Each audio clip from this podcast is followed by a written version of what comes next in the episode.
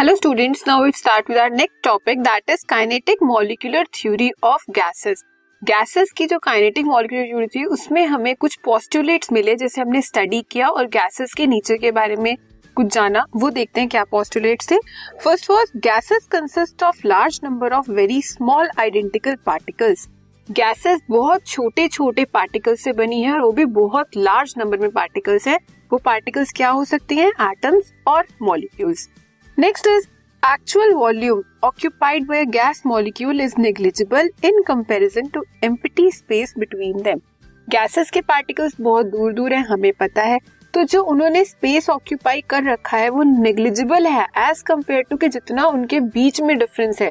एक पार्टिकल और दूसरे पार्टिकल में जितना स्पेस है, उसके कंपैरिजन में जो स्पेस एक पार्टिकल ऑक्यूपाई कर रहा है, वो कैसा है? Negligible gases can occupy all the space available to them gases को आप जितना स्पेस दे दोगे, वो उतना स्पेस ऑक्यूपाई कर लेंगे। अगर आप उसे एक कंटेनर में फिट करोगे तो वो एक कंटेनर में आ जाएँगी। अगर आप उसे एक रूम में बड़े से में फिट करोगे तो वहाँ पे भी जितना स्पेस आप उसे दोगे, वो उतना ऑक्यूपाई करेगी। This means they do not have any force of attraction between their particles ऐसा क्यों है? क्योंकि पार्टिकल्स बहुत दूर दूर है।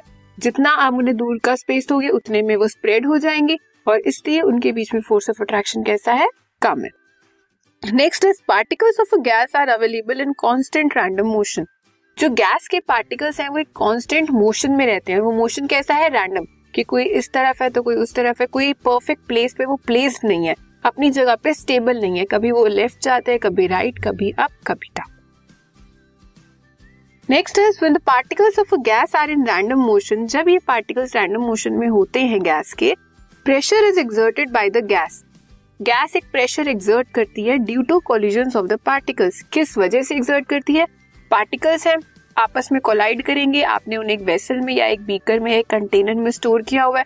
तो जब वो कोलाइड करेंगे, एक प्रेशर एक्सर्ट करेंगे, किसके अगेंस्ट जिस कंटेनर में आपने उन्हें कर रखा है ट्रैप उसकी वॉल्स के against next is collision of the gas molecules are perfectly elastic जो ये कोलिजन होता है इन गैस पार्टिकल्स का एटम्स के मॉलिक्यूल्स का, वो कैसा होता है? एक परफेक्टली इलास्टिक होता है this means there is no loss of energy मतलब जब वो आपस में कोलाइड करते हैं तो कोई एनर्जी का लॉस नहीं होता after collision there may be only exchange of energy between colliding molecules कोई एनर्जी का लॉस नहीं होता, लेकिन हाँ एनर्जी का चेंज हो जाता है. सपोज़ कोई आपका एक एटम है या एक पार्टिकल है गैस का, इसकी एनर्जी थोड़ी सी ज़्यादा है, एक दूसरा पार्टिकल है जिसकी एनर्जी थोड़ी सी कम है.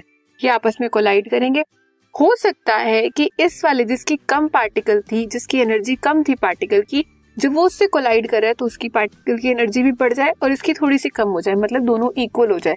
या हो सकता है वो एज इट इज़ रहे, उसमें कोई चेंज भी ना आए। तो ये नेसेसरी नहीं है कि एक्सचेंज होगा ही होगा। वो परफेक्टली इलास्टिक है, ना तो कोई लॉस होगा एनर्जी का, ना कोई गेन होगा बट हाँ एक्सचेंज हो सकता है आपका एनर्जी का। Next is at a particular temperature distribution of speed between gaseous particles remains constant एक पर्टिकुलर टेम्परेचर पे जो स्पीड होती है गैशियस पार्टिकल की, वो कैसी रहती है? सेम रहती है। मतलब एक ही स्पीड के साथ वो मूव करते हैं particles next is average kinetic energy of gaseous molecule is directly proportional to the absolute temperature जो एवरेज काइनेटिक एनर्जी होती है हमारे मॉलिक्यूल्स की, वो किसके प्रोपोर्शनल होती है? काइनेटिक एनर्जी के. काइनेटिक एनर्जी जो है, वो किसके प्रोपोर्शनल है? टेम्परेचर के. मतलब जितना ज़्यादा टेम्परेचर उतनी ज़्यादा काइनेटिक एनर्जी आप ही कह सकते हो। मोशन ऑफ़ पार्टिकल्स उतना ही ज़्यादा होगा। ठीक है? तो ये था हमारा kinetic molecular theory of gas